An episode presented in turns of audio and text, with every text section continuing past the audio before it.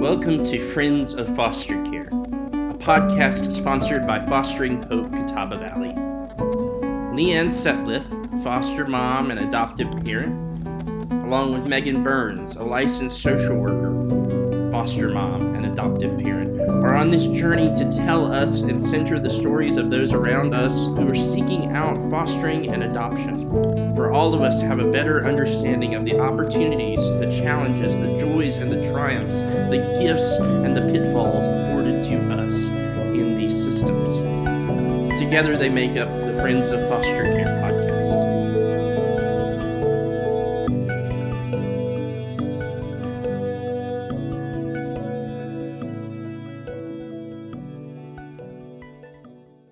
Well, welcome to this episode of Friends of Foster Care podcast. We are excited to be in Social Work Appreciation Month this March of 2022. And we are really excited to have a social worker with us, Molly Bowman. Molly, thank you for joining us today. Thank you for having me. We have had social workers on the podcast before, but Molly brings a different side of social work to the table because she is a CPS or Child Protective Services social worker. And so this is a different segment of foster care and Department of Social Services that we haven't really heard from. So we're excited to hear your story, Molly. And if you want to take a minute to introduce yourself. Sure. Like you said, my name is Molly Bowman. I am a social worker. I've been in child welfare is actually the only type of social work that I have ever done, even going back as far to internships. So I've been in some capacity, whether that was investigations, assessments. I also worked for a period of time in foster care and adoptions, but for a total of about 9 years now. 3 of that was in foster care and adoptions, and then a majority of that has been in CPS investigations. I currently supervise one of the investigative teams at Catawba County, and we are one of the forensic teams. So my team, we focus in specialized training for abuse, sexual abuse, physical abuse, and fatality cases in the county. All right, Molly, so tell us kind of your journey to get into social work to begin with. So to begin with, when I first went away to college, I did not really know what I wanted to do. I majored in psychology just because you had to have a major, and just kind of went just to see where it would go. My grandma was really influential in me becoming a social worker. She was a nurse in the health department back home, but did a lot more social work type of things. So she worked with newborn babies and their mothers. Most of the population she worked with were infants who were substance affected at the time of birth, and as well as children with fetal alcohol syndrome. And she followed them.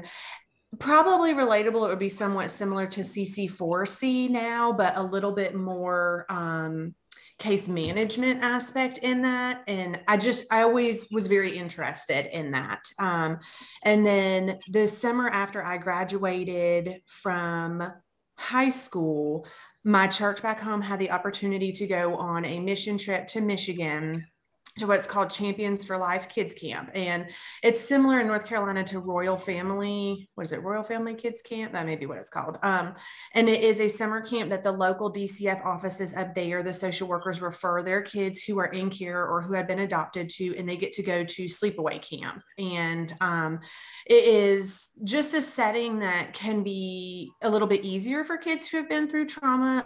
You have a one-on-one buddy.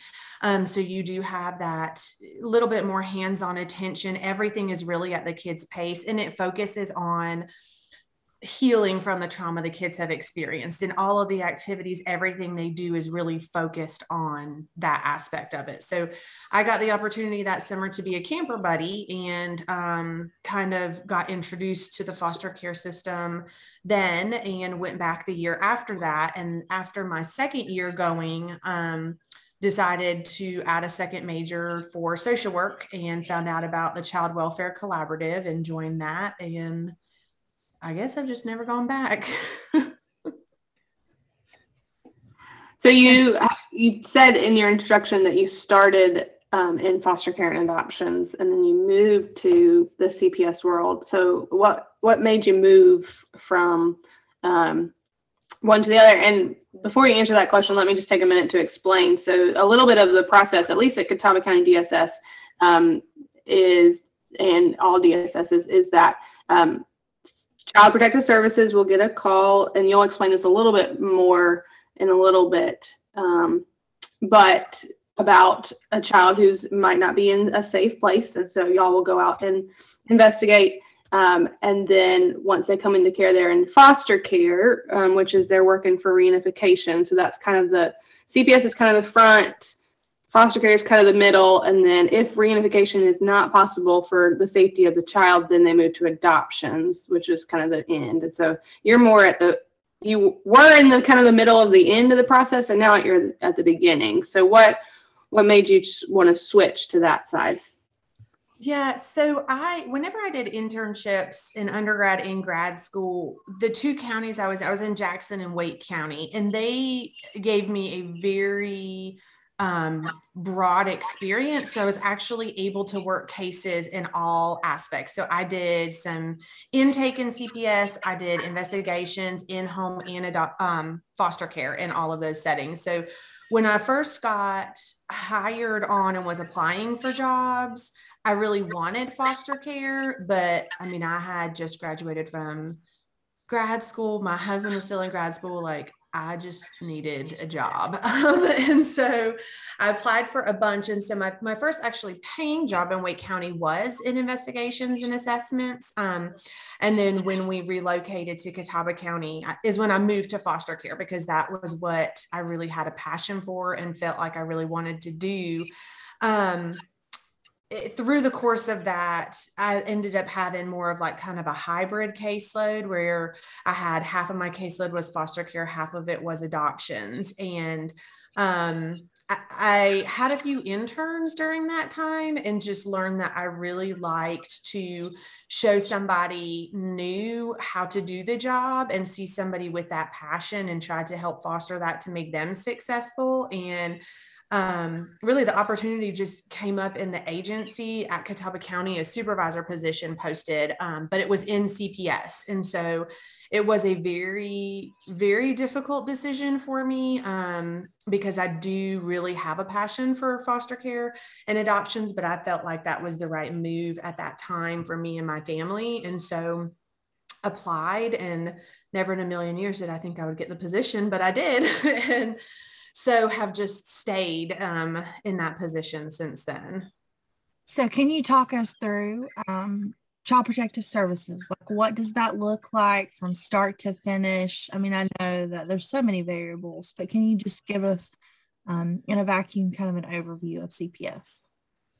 Yeah, so initially, in order for CPS to get involved, we have to have somebody makes a report. So you can come in person, you can do it on the phone by calling. We've gotten letters, emails. So that report is initially right there, just in case. To make a report, I have had a lot of people ask me how to make a report.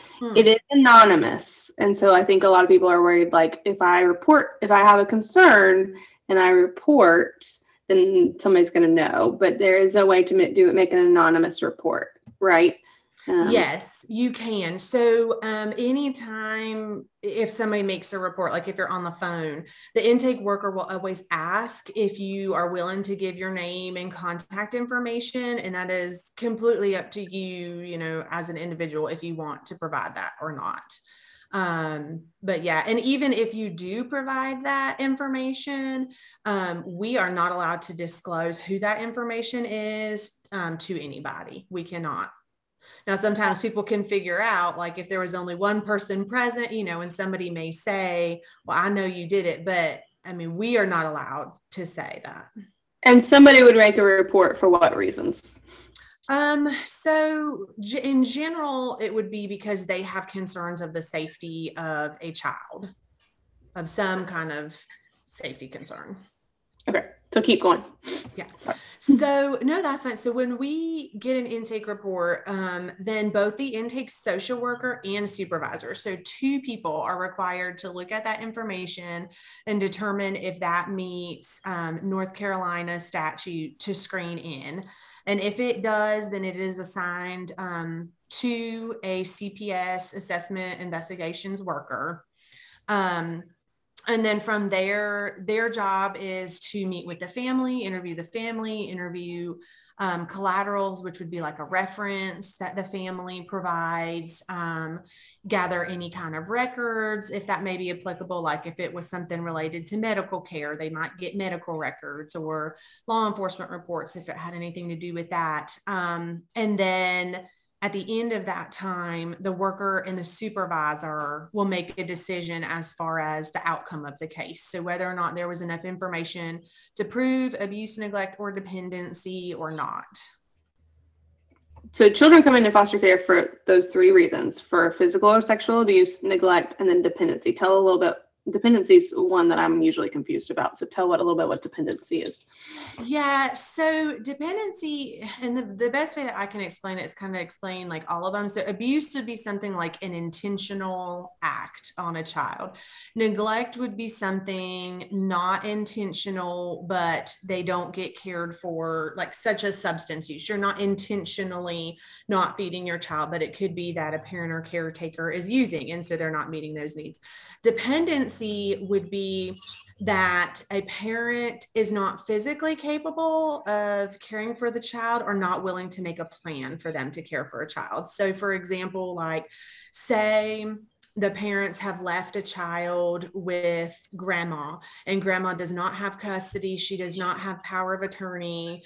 She does not have any authority over these children, and they have, you know, outstanding medical needs. She can't enroll them in school and she can't get a hold of the parent. That would cause a dependency issue because the kids have needs that the whoever they're with cannot meet. So you get the CPS report, you go through that assessment process. I think we all understand what it means if you close the case, that you didn't find anything, you close it. But there are different outcomes and different ways a case could go if you did find things. So kind of tell us what happens if there is something to the report. Yeah, so if there is something to the report, if it is a case for neglect or dependency, so it's screened in as a family assessment track, a case decision can be made of what's called services needed, meaning that there was evidence of, in that type of case, neglect or dependency. And at that point, the case, either one would have a petition filed and, move to foster care at that point, or does not have a petition filed and moves to what's called family in-home, which is another social worker that meets with the family for a longer period of time than an assessment social worker does. And their ultimate goal is to prevent the kids from entering foster care. Cases that go to in-home are cases that could go to foster care. You know, there is enough factual evidence there, but the agency is really trying to work to prevent that from happening. And that would be the same as far as if a case is substantiated, if it is an abuse case or a serious neglect case, substantiated, it would either go to foster care or family in-home at that point. There are times in investigative assessments where we will do a substantiate and close. And so that's kind of a tricky one thrown in there. But essentially what that would be like if there was enough evidence that abuse or serious neglect occurred, but maybe there's like a protective parent, like maybe a parent who lives in a different home, you know, stepped up and made a plan for their child not to go back to the other situation. And we're comfortable with that parent's protective capacity. And so we substantiate because we know something did happen, but close it with that parent being the protective factor.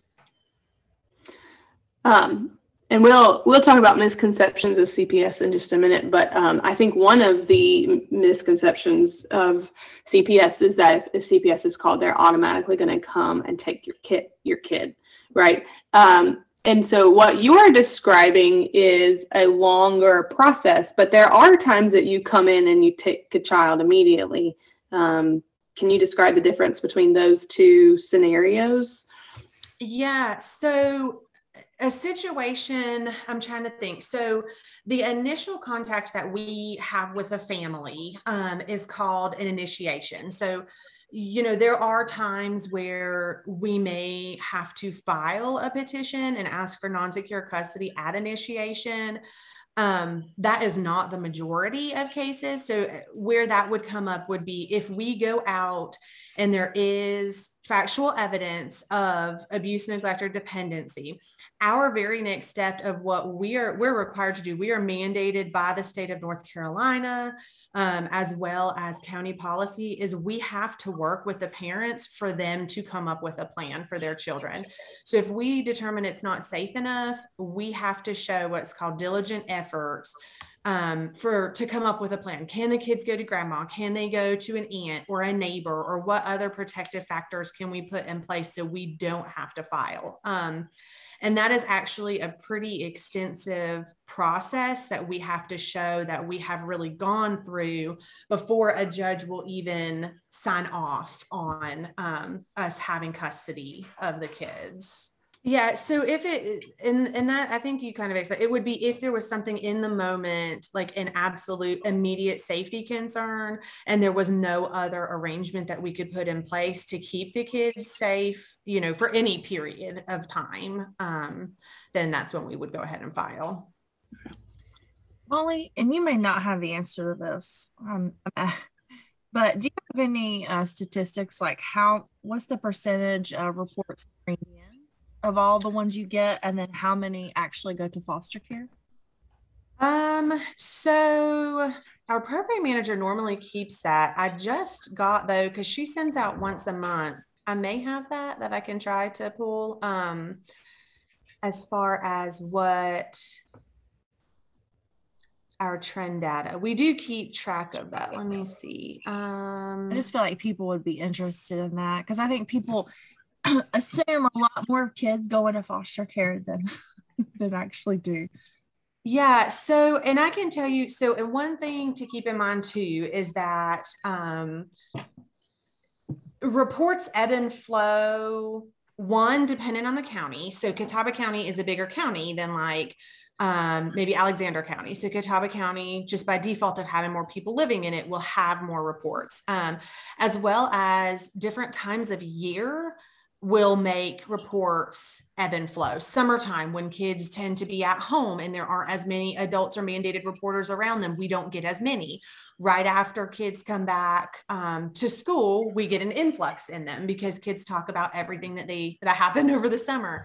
Probably COVID had a lot to do with that too, of like you had kids not have, you know, like around other adults. And so you probably saw a dip a little bit in reports as well. We actually saw a big dip in reports, and still, like, we are still recovering from that. I can see as far as February of 2022 went, we had a total of 223 reports made. So that's just, that was made. That's not necessarily what is screened in or screened out. So, and let me... And a report can be made 24/7. There's always an on-call number, and it can be made in the middle of the night. It can be made, you know, on a Saturday. There's always somebody there if somebody's concerned about a child's safety. Yes, we never close. We alternate working on-call, so there will always be somebody. I don't know that I don't think that I have anything that talks about like every month how many kids enter care. I have it somewhere. I just cannot easily. I'm pretty sure in February we only had one child enter foster care. Okay, I could be wrong, but I keep track of that stuff on our end, and pretty sure it was one child in February. Well, and that's another kind of misconception too. We'll dive into more misconceptions in a minute. maybe that'll be our next thing we talk about. But one of them is that if CPS, again, I said, if CPS comes to your house, they're taking your child. Well, really what you just explained is you don't want to take their children. You want to help put in place things like potentially like daycare, if that's available, or figure out how to, I know Fostering Hope is able to provide some bedding so that kids can stay in their home, or maybe Medicaid and health care kind of concerns. And so really the whole goal of foster care is to keep families together, not tear them apart and throw them into adoption. But that's kind of the misconception of CPS. So what other misconceptions have you run into about Child Protective Services? So piggybacking off of that, I think a big misconception is that it's very easy to put a kid in foster care or a sibling group in foster care. And that's actually a huge misconception. It is very, very hard. Like I talked about earlier, the diligent efforts that we are required to make. So such as, I mean, me and my workers, like, there are times like you have to try to find another parent. So say mom or dad is not in the picture. I mean, that, and it's not just as simple as picking up the phone. Oh, I called one number. I mean, it's looking through our background checks, finding various addresses, literally spending an entire workday of driving around the county to various houses, asking for somebody, showing them a picture if they know this person, getting another lead from them saying, oh, they may be at this location, so going there. Finding court dates to go to try to locate people, as well as relatives, doing all of those things for relatives as well, to see if the family first would be willing for their child or children to go to a relative or like a fictive kin, like a close neighbor or, you know, close friend like that. It is a lot of work to do that. I think also a lot of times there's a misconception that as far as the CPS realm of things, that we don't want to help families. We don't want them to succeed. And I mean, I think encountering somebody like that is probably not very common. I mean, our whole premise in CPS is to work with the family and get them to a safer place so that we don't have to go to family in-home, or so that we don't have to file a petition. So anything that we can do to help make your family safer or, you know, make better choices, that's what we want to do. Before we jump, I definitely want to talk about how this job impacts you. But one other question I thought might be helpful for people.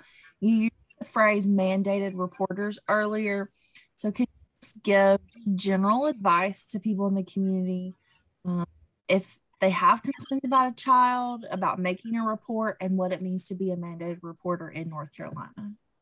Yeah, so every state in our country has differences in what they consider to be a mandated reporter. So in the state of North Carolina, if you are a North Carolina citizen, you are considered a mandated reporter. So it does not matter what your job is, what your affiliation with a child is. If you live here, you're a mandated reporter.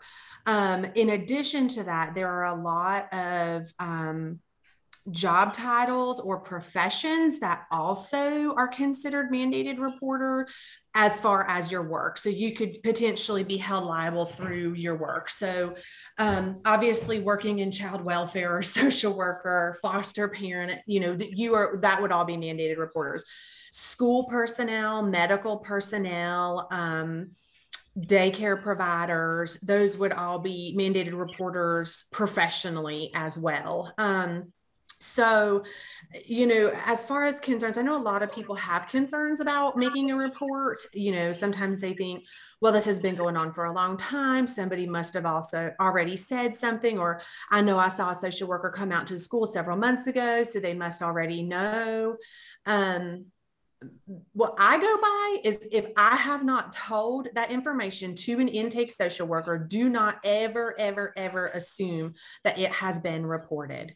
There are many times when people think that, and we will go and end up interviewing them and find out that they knew this information weeks, months, even years sometimes before it went on, and they never said anything. And so the kid remained in that situation.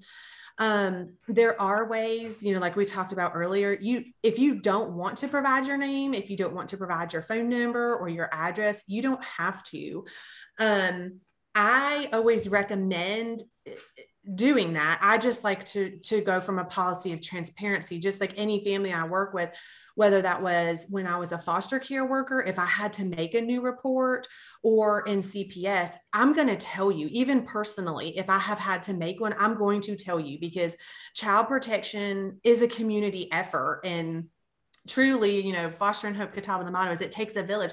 It takes a village to keep our kids safe. And so if we can all work together, and if I can go to my neighbor and say, Sally, look, I am really concerned because I am seeing X, Y, and Z. I am required to report this, but I'm going to be here for you. And we're going to work through this and figure out what we can do so that I can help you keep your kids with you. I always recommend that, because I think it just shows a level of transparency for families. Families will trust you more in the long run and feel like you really are there for them and their kids. Yeah. So when you say the word mandated, it means required, right? Yes. Like, so you are a required reporter. And I will say, as a community member who lives a little bit in the world of foster care, lots of people will come to me and say, hey, I have this thing, how do I make a report? And so it is really easy. It's listed on the Catawba County website. It tells you exactly what to have. And so I always say to them, I can't make the report for you because I'm not the person who has seen exactly what's going on. But these are the things that we need to collect: child's name, address, phone number, parent's name, whatever. Let's write it down on a sticky note, and I will sit in the room with you while you make the report. But I can't be the one to make a report because I'm not the one who has actually witnessed what's going on. And I have done that quite a few times of that. So it can be scary, but it's totally, we're required to do it. It's for the safety of a child. So. And I think it's important to know too, and this is not the case. I don't say this as in this has not happened a lot, but because the state of North Carolina, everybody is a mandated reporter. There are laws that obviously would be outside of DSS. So that would be in the criminal world, where you can be charged for failure to report. So the only times I have seen that have been like in like serious physical abuse or sexual abuse cases, but I have seen where people have known that information and not shared it for a significant period of time. And more things have happened to the kids. And, you know, because you're not stepping up as the adult to keep that kid safe, law enforcement does have that option. All right, Molly. So we're going to kind of shift gears a little bit. We want to talk about, you know, this is Social Worker Appreciation Month, and you do a very tough job in our community. So we're going to talk about, you know, your rewards from this job and how this job impacts you and how you keep going. So tell us a little bit about, let's jump in to talk about secondhand trauma. Tell us about secondhand trauma and how that impacts you as a worker. So secondary trauma, secondary traumatic stress, whatever you want to call it, would be when, like us as a professional, really in any profession, you start to have stress based on the things that you see and hear. And it starts to be traumatic for you because of the reoccurring nature of which you are experiencing other people's trauma. So in the CPS world, I'll specifically just talk about like investigations, assessments, and in-home. It is a very real thing, just like in foster care and adoption, where social workers, foster parents, kinship providers could feel that by dealing and helping with the kids that they are serving, deal with their stress. It's a little bit different from CPS. It's more so, you know, the things we see on a firsthand basis. And so specifically like the team that I see going into the hospital and seeing, you know, some of the more severe cases of abuse firsthand, you know, we're required to photograph that. Then once that's photographed, we then have to upload those pictures to our documentation system. And then we have to look at them again to prepare for court and then in court. And so there's a lot of layers to that, and a lot of things that, you know, you're continuing to be exposed to that. When I first started in CPS, in the county I was in, secondary traumatic stress was not talked about.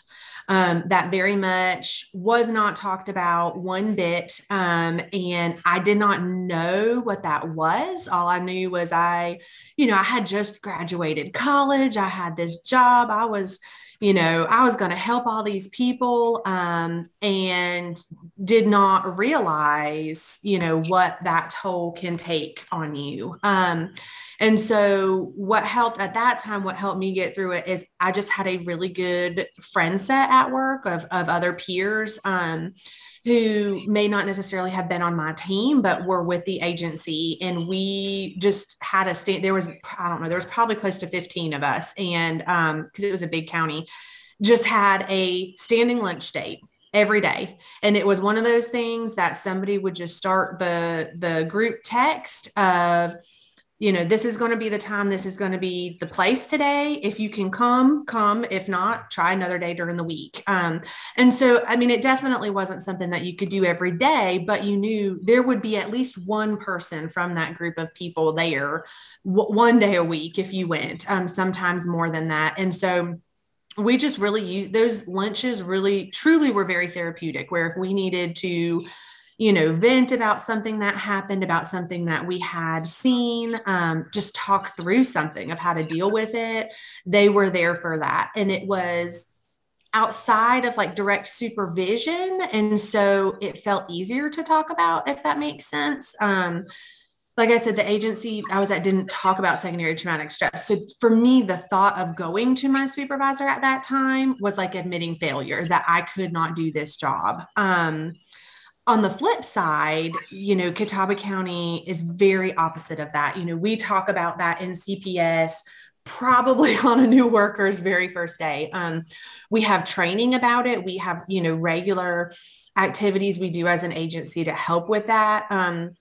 As a supervisor, especially after what I have gone through, when my workers get some of the more difficult cases to work, before my worker even gets out there, we sit down and have a conversation of, this is our game plan of what we're going to do to gather this information today, but this is what we're going to do for us to deal with it, and still have that ongoing. I have a worker right now.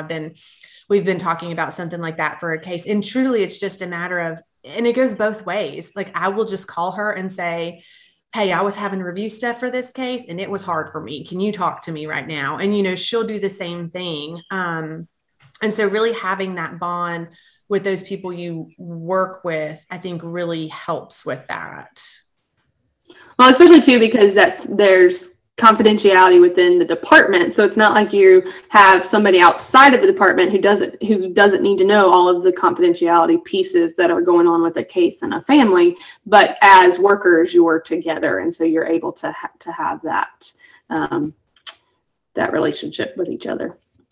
Yeah. And I think the confidentiality is a good thing to bring up. We do have, obviously we have to be careful. We don't want to just tell anybody and everybody, but the agency has also been very good. We have some therapists at FamilyNet who have been willing to meet with staff if they need it. Obviously we can't talk about, so-and-so's name, very detailed specifics, but we can talk in general, with that. And so that's helpful as well. If we feel like we need a completely like neutral person, and if we don't want to go into those details of things.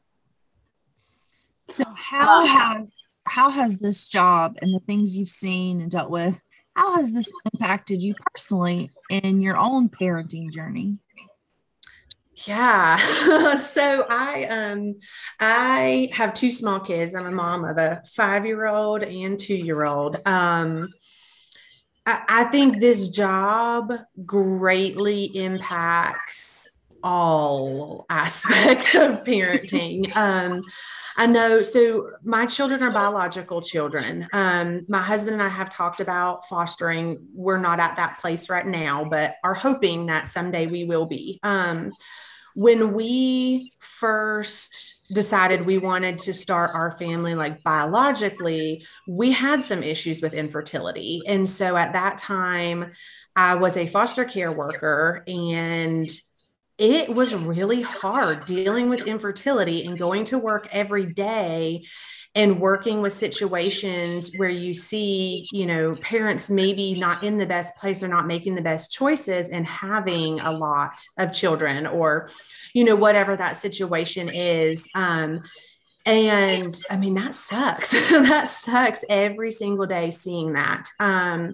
We had actually made the decision that we were getting ready to go to an info session at a nearby county. And just a couple weeks later, I found out that I was pregnant with our first daughter. And so that did change things. I think as far as, you know, when I was pregnant, I was super anxious about, you know, everything that could go wrong, everything that went into my body, like, what is this going to do? But then I think also on the flip side for both of my kids, and I think even, you know, with other relatives that have small children, I have seen what could happen. And so I know I probably am much more overprotective than what other people may be, just because I have seen things. I think it's impacted me. I don't let very many people watch my kids just because I am very concerned about, you know, the what ifs. It's impacted my parenting style in the sense of things that were different for me growing up, just such as discipline, even just the way I talk with my kids. You know, growing up, we didn't really talk about our bodies a whole lot, you know, we had other words for body parts. But I have seen where that can be dangerous at times for kids if they don't know what to call their body part and something has happened to it. And so, you know, as early as my kids can talk and, you know, playing, you know, if they're saying, what's this, what's that? I mean, we call body parts what they are. Doesn't matter what it is. That's what we call it.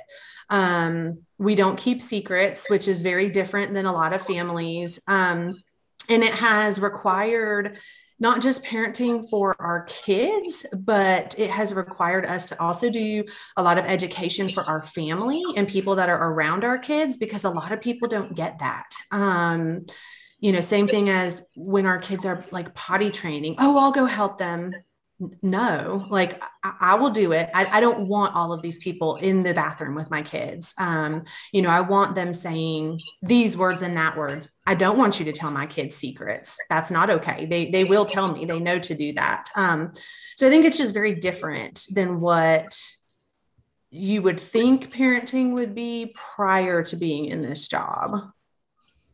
Do you find that you're able to compartmentalize when you go out to a hard case? Like, okay, this is not me as a parent. This is me as a social worker. Or have you experienced the emotions of them kind of bleeding together at times? I think it depends on the day. I've gotten to the point where I very much have learned to compartmentalize my personal life, my personal beliefs, and being a parent from the job, because that's the only way to get through it. Maybe other people may not have to do that. I know that I have to. But I think our issues when we had them with infertility, I think that helped a lot of times in being able to talk with families. But I think as well as now having children, and I think, you know, regardless of if they would be biological, you know, adopted, anything, I think it just helps having any experience with kids, because you can talk about, hey, I had a kid who had colic for, I don't know, however many months, like I can see how that would be frustrating. We need to do, what can we do else other than, you know, whatever it is that's happening? You know, I've been there and I've been without having that sleep. Like I could see how things happen. And so it helps me, I think, relate more maybe. Yeah. So it helps to relate to the families that you're working with. Mm-hmm. This is hard. I mean, parenting is the hardest thing I've ever done. And before parenting, I thought very black and white about people who are not able to care for their children. But I can kind of, like you said, relate. It is hard. It is hard work. So, yeah. And I think too, this job, as far as impacting my parenting, I think it has made me far more grateful for my children. I know that sounds funny, but grateful for my children, for the time that I get to spend with them, even if it's just, at the end of the day, 10 minutes watching TV with them, for a number of reasons. One, because I have seen what could happen in the blink of an eye to a kid, but also having that experience of knowing that not all parents get to do that. And so I do feel a lot more grateful for that. Yeah. That's great. So in the midst of all the hard work that you guys do, what fuels you to keep going in your work? For me, it's more of like the individual stories and individual experiences I've had with clients along the way. Like I will remember the first trial home placement and, return of custody to a birth parent, and just how thankful that parent was for working with them. That feeling is great. I remember one of the more, I would say probably more traumatic for me, removals that I did when I was in a different county. It was a sibling group of three. And one of those kids, when we got back to DSS, and he was a teenage boy, he was a 14-year-old boy. And so you can imagine, he didn't want to talk a whole lot. And at that time, gosh, I probably was 22, 23, maybe.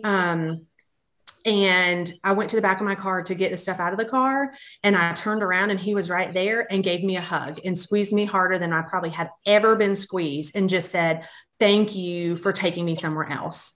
I had a mom one time, I was her foster care worker, and things were not going towards reunification. And then when I switched positions, I had to go back and actually testify at a hearing. And even though it was a hearing that she didn't want, at the end of my testimony, when we were on break, that mom hugged me and just said, "Thank you for at least giving her a chance." So it's little things like that along the way where you feel like, okay, maybe I am making a difference today. Like it doesn't feel like that every day, but maybe today I am. I recently went over my adopted son's birth records. And my two of my children were pulled from the hospital. And so this particular son spent some time in the hospital detoxing from substances. And I read through his birth record. Somebody asked me a question about him. And so I tried to remember it. And there are two women who are listed on his birth records. They're not me. One of them's not me. One of them is his birth mom. And one of them is a CPS worker.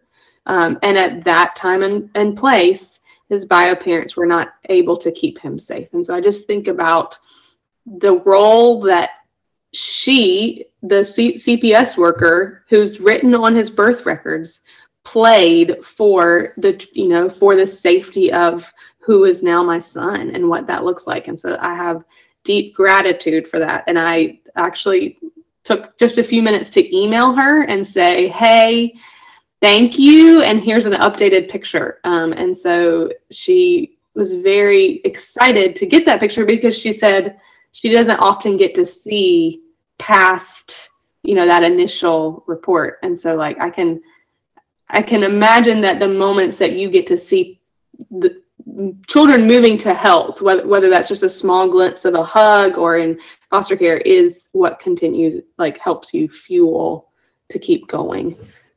Knowing knowing as a supervisor that you are impacting more people who are then able to help keep kids safe.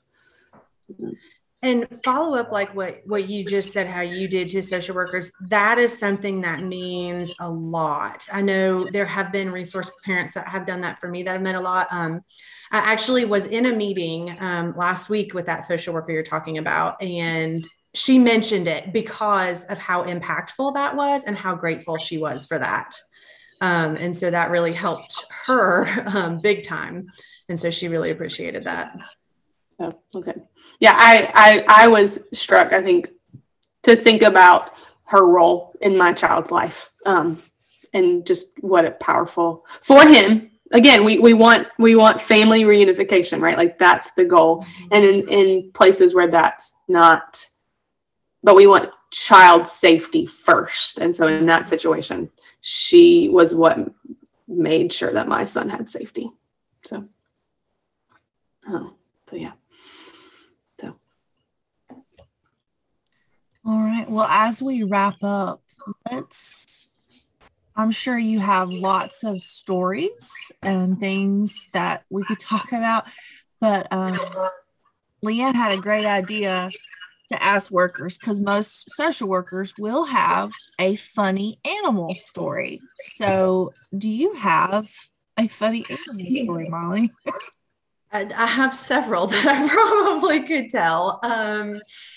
One that I think is probably one that I remember the most. So when I was trained in investigations, that was in downtown Raleigh. So, you know, a much more city-like environment, you know, like it's like downtown area. There's not like farm animals and fields and stuff like that. So when I started doing CPS in Catawba County, like that's very different. You know, obviously we have some areas of Hickory that are as like urban farmland. There we go. Urban. That's it. You know, but I will never forget. So in CPS, when we have a new worker, the worker's first 6 cases, the supervisor goes out with you. And so the first 3, the supervisor actually works the case and the new social worker watches, and then you switch just so that they can get experience that way. It was one of my very first workers that I ever had, first case. And we went out, and I don't remember where it was. It was somewhere out in the middle of nowhere. And they had, like, they lived on a farm. Like it was this huge farm. I'm not used to that. I grew up in the city, you know, and then my experiences in the city. And we were on the porch trying to get somebody to come to the door and had to knock for a good while. And they had chickens and cows that were not fenced in, who proceeded to come up onto the porch with us. And I had never experienced that before. And so was trying to tell my worker in as calm of a way possible, get to the car now. And she did not fully understand that. And so I just ended up going to the car, and eventually she realized and followed me. But we were getting somewhat cornered by these chickens and cows.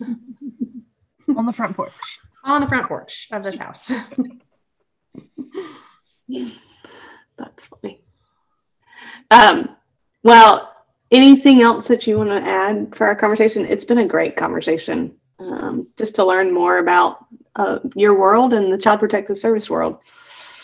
Yeah, I think, just the biggest thing, and we talked about it earlier, is just, again, child protection really is a community effort. So regardless, you know, of what program area is in place, CPS all the way to adoptions. And so I just really encourage anybody out there can really make a difference in that. That could be as simple as making a report if you see something, or, you know, even if you are interested in becoming a resource parent, you know, in some fashion, there's a lot of different things that you can do. And I think something that I have learned through this job and through talking with both Megan and Leanne, you know, even if you have goals of one day wanting to become a foster parent or adoptive parent, if that's not where you're at in that moment, there are so many other things that you can do. It just really takes us as adults stepping up to be those big people for the little people who can't, and just need us and depend on us. Yeah, I couldn't have said it better. Thank you. And let's end on a funny, and we already had our animal story, but do you have another funny or uplifting story that we can end our time on? I think, yeah, more so uplifting. You know, we talked about finding, sharing with workers that, you know, had been involved with kids. And I had a kid when I was in foster care who was on my caseload. I probably worked with that, family for about a year. They ended up adopting him. And that mom, the adoptive mom, will just text me from time to time and send me not just pictures, but videos. The child had some medical needs, and so he has overcome a lot. And so, like, I remember seeing a video she sent, like, of him walking and of him finally eating and different things like that, and just how impactful that is, and how meaningful that is for me. And so I appreciate that, and, you know, thank that family for continuing to send that to me. Yeah. So there's a movie that came out a few years ago called Instant Family, and it's about a foster family who gets three kids. And so on one hand, if you're not a foster parent or social worker in the foster care, like, you think the title is about, like, them getting these three kids, right? But the last scene is this scene of their adoption, and they say, everybody get in the picture. And so you have this whole community get in this picture: social workers, judges, foster parents, or friends who are foster parents, all that, and this huge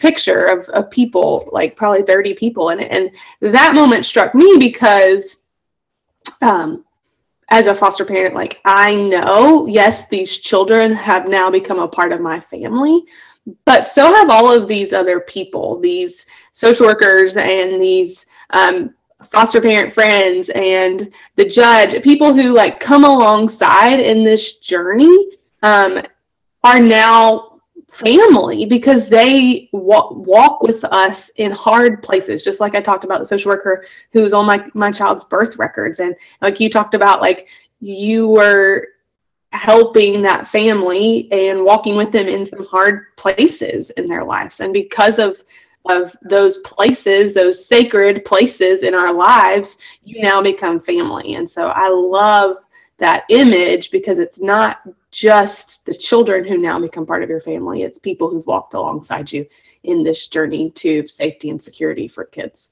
Molly, we deeply are appreciative of all that you do for this community, and the hard work that you put in and the sacrifice for keeping children safe. And we're very grateful that you took time today to be with us. So as Molly said, and as Megan and I like to leave you today, until next time, we hope you can find a way to be the village for a child in foster care.